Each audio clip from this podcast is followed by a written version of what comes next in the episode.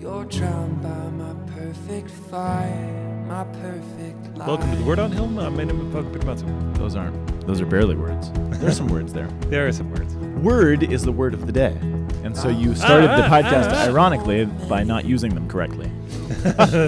That's you can always count on me for something weirdly ironic. That's not true. I think it's because you tried to start really straight laced today. You you had your NPR voice on. And well, I was trying to do it Hello, everyone. super fast. Yeah, but NPR super fast voice or PBS maybe. Hello, welcome to the Word on Hill. My name is Father Peter Mussett. I am really happy that you're here, and this is Scott Powell, who's also my co-host today. And I'm- we are looking forward And to every day. and every day, and all days. Do you have the other week. co-hosts to this podcast that I Don't- that I do not know of? There are other co-hosts of which you do not of know. which you do not know.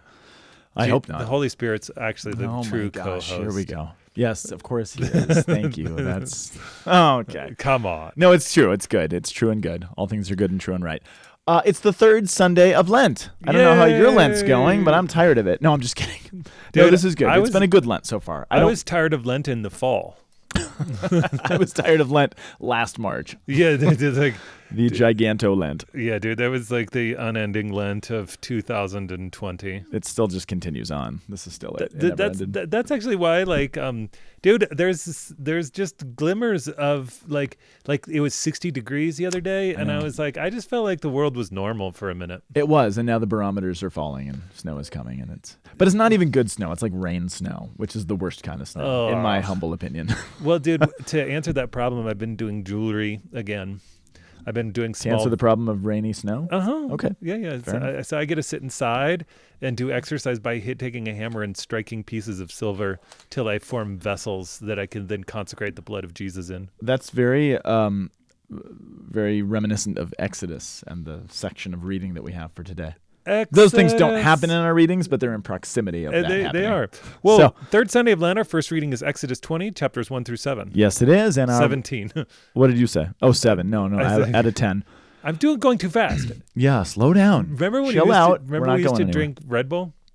I do remember that. That was fun. Yeah, we used to have the flamin' hot limon Cheetos And Red Bull just to and hurt your dip them in. No, we didn't do that. Uh, our responsorial psalm is from Psalm 19, verses 8, 9, 10, and 11, and the response coming from the Gospel of John, which always makes me chuckle. Yeah. Reading 2 is 1 Corinthians 1, 22 to 25. That is right, yes. Uh, and our Gospel reading is coming from John chapter 2, verses 13 through 25. Yeah. The overturning of the money changers' tables. Dude, which is every, everybody is voice. everybody loves that one. Everybody, everybody loves to misuse that one, if I may be so bold. yes, that is bold. Yes, well, and, and as did uh, the ancients. That's what got Jesus crucified was people manipulating the story for their own ends to get Jesus put on the cross. More on that later. I mean, that's true. That is one of the accusations that they bring up when Jesus is on trial. Hey, you said you would tear down the temple and rebuild it in three days. What's your problem? We're going to put you on a cross. Right? So it really is. It this passage is the he- center of a lot. yeah, you went hard. Well, but before we get there, we have to Sorry. go through our Yeah, we're not there. Oh, I see what you did there. nice job.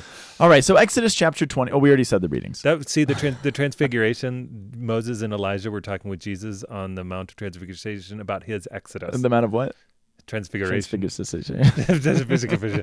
Dude, I I don't know. Once I You're get going going, so fast, fast. once I get going fast, I have a hard time slowing down. Yeah, you were going fast. Um, all right. So what we have this week is the Ten Commandments.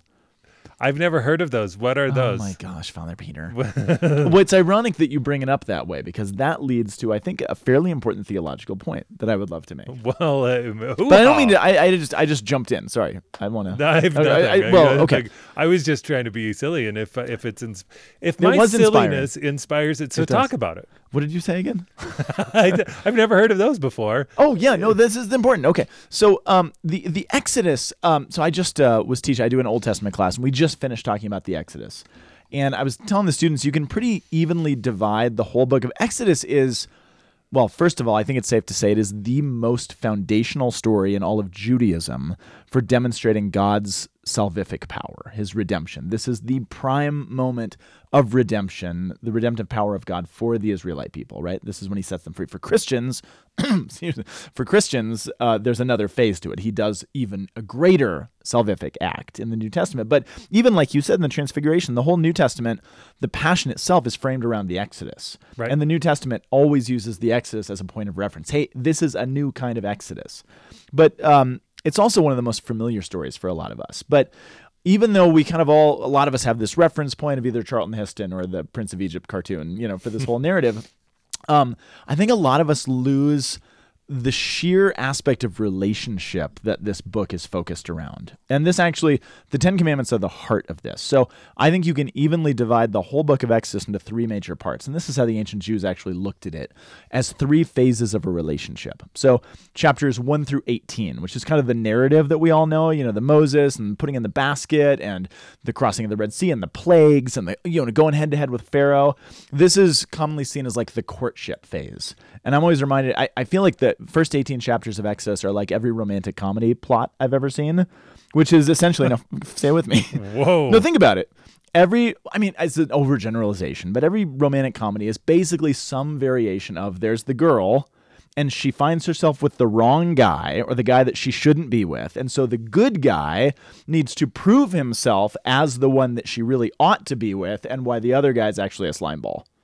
Right? Right. Isn't that yeah, yeah. essentially it's the a, plot? It's a, it's a false. In, in technical terms, it's a the false suitor. Yeah, exactly right. That's the first 18 chapters of Exodus. Okay. Israel, who has in, been enslaved by Egypt for the last 400 years, has either forgotten or had memory of God or knowledge of God systematically wiped out of their culture.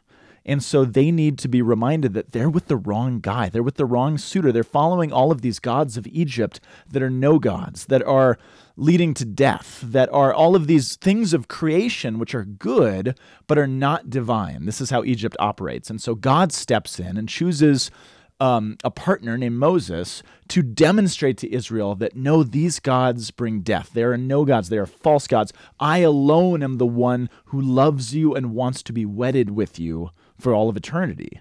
And that's the fir- that's why the plagues happen. They're all shaming the gods of Egypt, like the Nile, which was considered a god, and cows, which were considered gods, and animals and insects Frogs. and all sorts of things which were considered divine. God is putting them all to death and showing that they are nothing, so as to win the hearts of the people of Israel and the Egyptians too. They're actually part of the plan as well.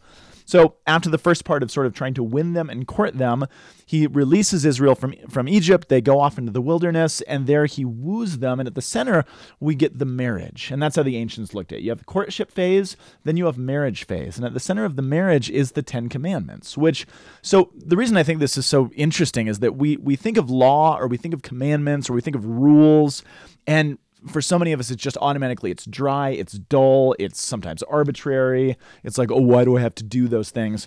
But the point you actually made at the beginning, your snarky point, is important because none of these things, or at least most of them, the Ten Commandments, we didn't really need to be told most of those things. Humanity didn't No. really need to be told, don't kill people. What? Actually, right. They- no idea. There was a study that was recently of just like what are the, what is like the universal ethics that have are found in most cultures of most times. Yeah, sometimes we call that natural law. yeah, Anyway, but sorry. but psychologists, scientists are like Don't call it that. Yeah, they're like they're like there's nothing intrinsic. We must, you know. But then they're like, but what But then they find all these But then what is intrinsic intrinsic? things, yeah. yeah. So and and most of this is actually found within most cultures of most places. Exactly, which makes sense then that these commandments, they're not like, okay, here's all the rules you got to follow. These were seen by the ancients as the wedding vows, the words that we give to one another. And actually, in the Hebrew, it says so in our reading, you'll hear, in those days, God delivered all these commandments. But in the Hebrew, it doesn't say commandments, which again can kind of mislead us sometimes. It says, in these days, God delivered all these words. Logoi, right? The, he delivered the word to them.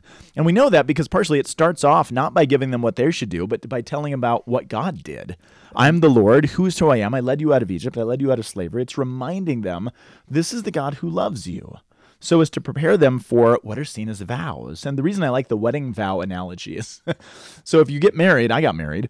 When you get to the to the wedding vow part of the ceremony, they shouldn't be all new information to you. Like, do you, Scott, promise to take, you know, having to hold and to for better or for worse, for good or for ill? Like, wait, what? I had no idea. That's what I was like.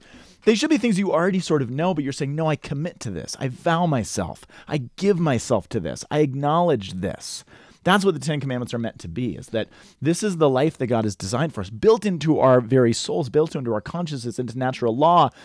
Will you give yourself to him as he has given himself to you? And so these are seen as vows, not because they're brand new information for Israel, but it's Israel being asked to say, Do you promise to love me back? Will you give yourself to me as I have given myself to you? Which sheds the whole new light on these commandments, which again, even the word commandment is a little misleading because again, even the Jews don't call them commandments. They call them the 10 words. It's God speaking words to his people, vows, love language, asking for their hearts and promising himself to So us. so much so that um that Moses even had to veil his face. Absolutely right, which is not that imagery is not lost on the ancients. They're like, Right. no, it's it's wedding vow stuff. Um, before we move on, just to, I said there's three major parts. So you got the courtship, the wedding Marriage. vows, and then the third massive part of the book of Exodus is the building of the tabernacle and all the furnishings and everything else. And the ancients actually saw that as the new couple building their home together. Like decorating the new house. Where do you Oh. put the ah. furniture? What kind of curtains do you buy? Which is sort of a beautiful way of looking at this Yeah. kind of dry section of the book. If you see it in terms of relationship and God's word, it actually makes sense. So I thought that was kind of cool. That's really cool. I I like it. I think that I mean it kind of lightly glazes over the fact that Moses had to smash the first set. Well, because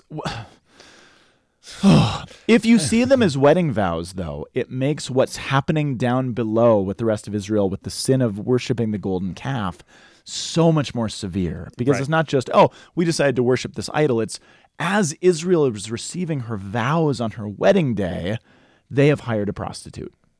Right. and they are actually engaging in something that is so horrific. For the ancient Jews, did you know this? They see the sin of the golden calf as actually a more dire sin than even the original sin of Adam and Eve. They say it's a bigger deal because there was more knowledge, there was more, you know, I mean, it was we should have known so much better by this point. So they put more emphasis on that sin than even on Adam and Eve because Which- that's how dire this is. Which this is the second set that we're getting. Yeah. Which uh, is that right? Yeah, no, it's just chapter 19 or 20. It's the first one, I think. is it the first one? Yeah, I believe it's the first Oh, one. it's the first one. Well, because he hasn't Moses hasn't discovered what's what's happening about down happened, below yeah, yet. Like he's hanging out. so everything seems fine right now. Right, which is interesting because it's the very first things. y- You know, I took you out of Egypt, and you're not going to carve, carve idols for yourselves. Oh. And if only you knew. He's like, he's like, Can you sense God rolling his eyes as he's saying that? He's like, "Oh my gosh, you guys, Yeah, like this is the oh. worst." oh, It's painful, actually, and and as a people who are called to remember the totality of the story, it's meant to make you feel a little stab in the heart when you read that. You're like, "Oh, I know what's coming." right. But I, I do want to emphasize for where we're going next, um, just because I, I, I said at the very beginning of the podcast, and I want to say it again. We need to be thinking in terms of God's word, not merely his rules. Right. Because his word is what's being given on the mountain. Yep. All right, so Psalm 19, Psalm 19. which is fairly straightforward. It, it's it's a psalm of praise. It's meant to be sang by Levitical priests, according to tradition, in the in the uh, sanctuary in the temple, Which calling is- the people to worship. Which is like actually the Levitical priests come about on the Mount of Sinai because of down the un- below, yeah. right out of the Yeah. unfaithfulness that they actually had to show up. That's right. So so in a certain sense, it's like okay, hold on, we're coming back and realizing in this psalm, Yeah. in the voice of the Le- Levitical priests, saying like, no, we're gonna be faithful to these um, wedding vows, and that these words Yeah. Are actually gonna bring about something vital. This Absolutely. is if we're faithful, we're gonna be vital, and we're gonna sing about this, which is which is one of the things. I mean, you think about like the contemporary culture. Hmm. People oftentimes think I will only live if I have something new and special and great Right. versus saying no if fidelity to fidelity to what the word that has been uttered it seems like it's going to stifle you but in reality actually there eh, this it, this has something long and profound in it that's going to bring you to something much deeper It's true, and and in the wisdom of the church, we bring to. I chuckled at it that we pull out out John for the actual responsorial, Right. but there's something beautiful in the way the church actually merges these things because what Psalm 19 says is the law of the Lord is perfect. The, the word is Torah in Hebrew, so the law, which makes us think of rules, laws, but then the church comes in with the lens of Jesus Christ and interprets that for us and says, Lord, you have the words of everlasting life. The Torah, the Oh. word, the law, they're all the same thing. There's just phases of God's revelation before we can see it in its fullness. Right. Because the reality is, if there's infidelity in a relationship, then the rules, the norms of that relationship are going to look different. Right. Because you've broken the norms, you've broken the vows, you've broken the rules, and all of a sudden the nature of that relationship changes. That's what happens for Israel for most of the Old Testament. Until then, we have the revelation of what those vows were always meant to be and look like in Jesus, which is what this conflation of the psalm with John actually gives to us, which is cool. beautiful. Which takes us to First Corinthians. Corinthians. Um, Yeah, I think that we're gonna have to Corinthianize this oh, podcast. Ooh, I, ooh, I know. Careful. I- that was my joke. Yeah, Because that whenever, yeah, yeah. So it's a. I mean, yeah, okay. When I look at this reading about you know it's Greeks and wisdom and signs, so Jews demand signs, Greeks look for wisdom. right these two And things, Jesus is pleasing to neither group. right because the word that, that like the word that he utters mm. Is just tough. It's it, it it strikes something to the heart of every like like there's nothing a sign is romantic. Why do we actually have to be warned against idols? Because you know what? Uh, the, the- there's something po- potent and powerful about an elephant showing up and you're like ooh wow that elephant that just showed up is this beautiful profound sign about something. Like in a certain sense like I remember having a conversation with you, and it's pay attention to the animals that come into your life Oh, because yeah, they have yeah, yeah. something to tell you. Right. And there's something potent about saying God Mm-hmm. is sovereign, and that the uh, and that that God is going to give you signs through natural means. But what happens is that it's easy to skip the God is going to give part and to just say I'm getting a, the universe is telling me this. Yeah, And to yeah. I idolize a uh, like a spiritualized creation without a creator itself. Like, Absolutely. and so so Which is what the Greeks are up to. the Greeks, well, they they do it, but they do it rather than in the concrete physical manifestation of the world. They, did do that it too, though. The- in abstract concepts. But they did it through the physical. I mean, because remember in Romans, Paul rails against them for like building stone statues of birds and and other things that they have made mm. into gods. It's a both and. Well, yeah, and they they also do it. I mean, in their in their temples, they have absolutely. this this absolutely perfectly optically utilized thing, so that mm. the columns are this way, and look how pleasing and intellectually satisfying this real thing is, and they and they get they get enamored with this ideological thing that becomes I, an idol. So are you saying that there are people who made their temples into a kind of idol? Yes. Interesting. Do you see where I'm going? Oh, I didn't. this? I didn't even. I just was. I didn't even conceive of that. I think that's this is uh, this is huge. And what happens? Well, okay, the signs that the Jewish people are looking for, or some the Jews who've rejected Jesus, according to First Corinthians, and Right. this wisdom or false wisdom or creation without the creator kind of wisdom that the Greeks are falling into, those both all of those ideas actually kind of in an incarnate way become countered in the gospel reading in a certain sense yes. because a lot of things come from this moment. So this is John chapter two. One of the weird things that we just have to acknowledge is that um, people give John a hard time because here in chapter two, we're only two chapters into the book, and you have the cleansing of the temple scene, the overturning of the money changers. All three of the synoptics, so Matthew, Mark, and Luke, they all put the the cleansing of the temple right before the crucifixion. They put it in Holy Week, and John puts it here at the very beginning. I think there is reason to believe. So some people think, well, maybe just John has rearranged it because he's trying to make a, a theological point, which is valid. Yep. That that would be not be out of John's Absolutely. manner. And it wouldn't be, you know, uh, it wouldn't ma- render anything, you know, um, in error in the Bible. It would just be, you know, telling a story a particular way. But I think there's reason to believe that Jesus did this twice. And I, I, I don't know if we've talked about this before. yeah, we have. But but remind me, I because I, forget the details of why you think that. Well, there's a couple reasons. Um, the two main reasons. So he goes in, he flips out over the money. We're just we're pretty hot on the heels of the wedding feast at Cana, right? Right. Which just came before this, and we're right before Nicodemus. So we're smack in the middle of the wedding feast at Cana and Nicodemus coming to Jesus. And what you have is him going up to the temple for Passover, goes in, flips over the tables, is, is driving everybody out with whips of cords. But he says the two pieces of evidence is some people are upset because they say, hey, wait a second. Because Jesus says, destroy this temple and in three days I'll raise it up. And that's what I mentioned earlier. That comes back to haunt him at the crucifixion or the trial. Um, but he, they said, where is it?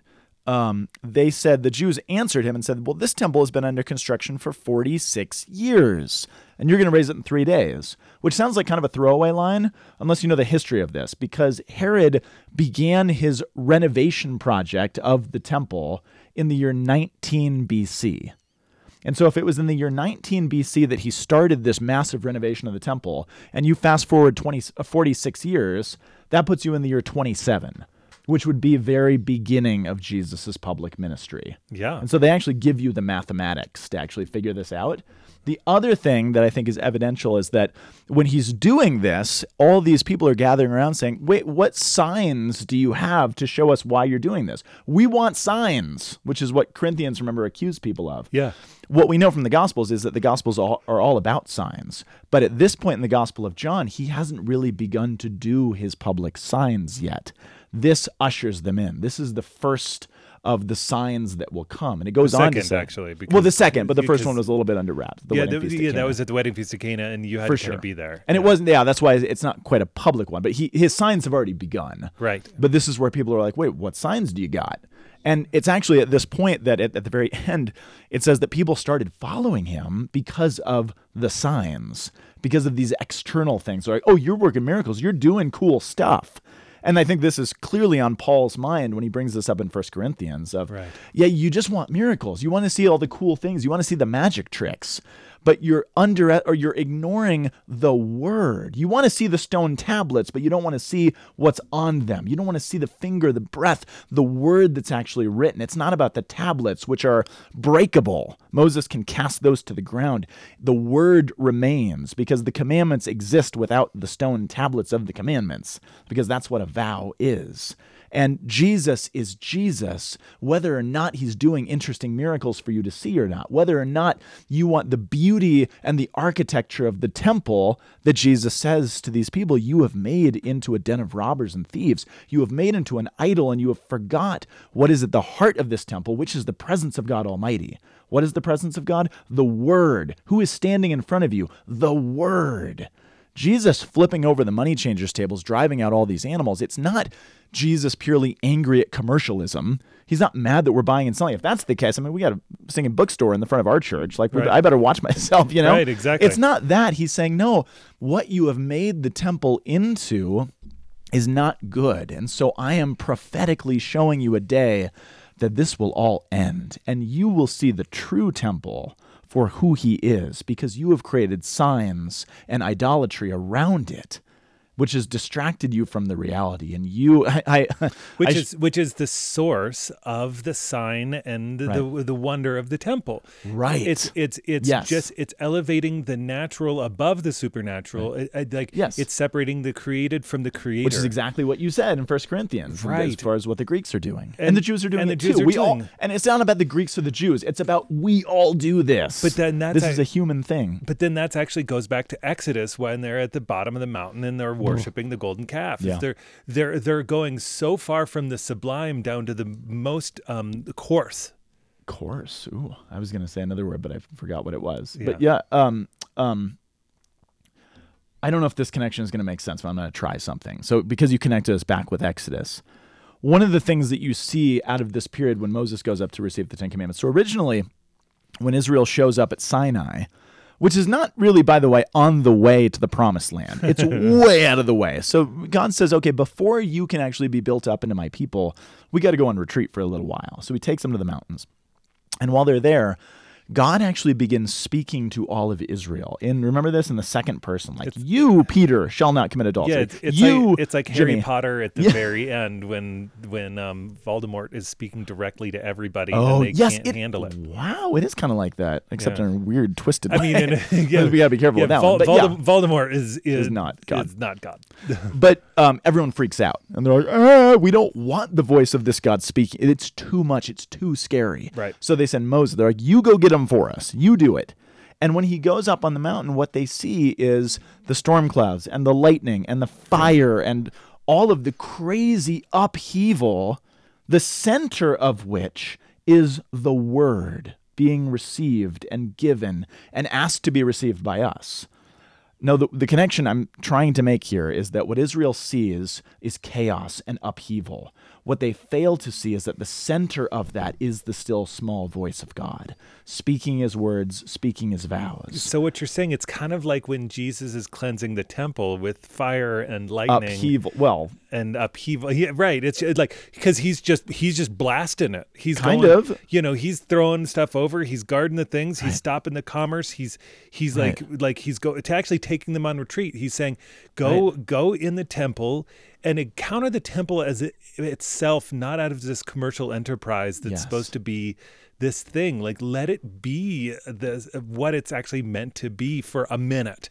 which which begs this question that from Exodus to John throughout salvation history to now can we see through the upheaval that is constantly surrounding us to the word of God that always dwells at the center that always is waiting for us asking for us to listen asking for us to receive asking for us to hear his word despite the upheaval that the word of God often brings along with it because the word of God sometimes divides people. It can split families apart. It brings the sword, sometimes not unity all the time, because the nature of the word of God is dangerous and it's provocative and it's difficult. So, can we see through what the word brings with it to see the word in the Eucharist, in the scriptures, in our lives, working in the temples of our souls? Can we actually navigate through that to see the truth of what actually dwells in the temple? rather than become fixated on the external signs, the dangers, the things that we're afraid of? And can we actually see and hear the word?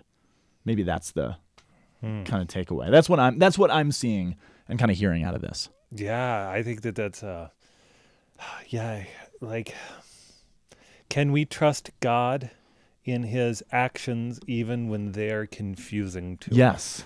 Right. That that um that I, I, I come back to the uh, the the moment of Gennesaret, the the exorcism at Gennesaret.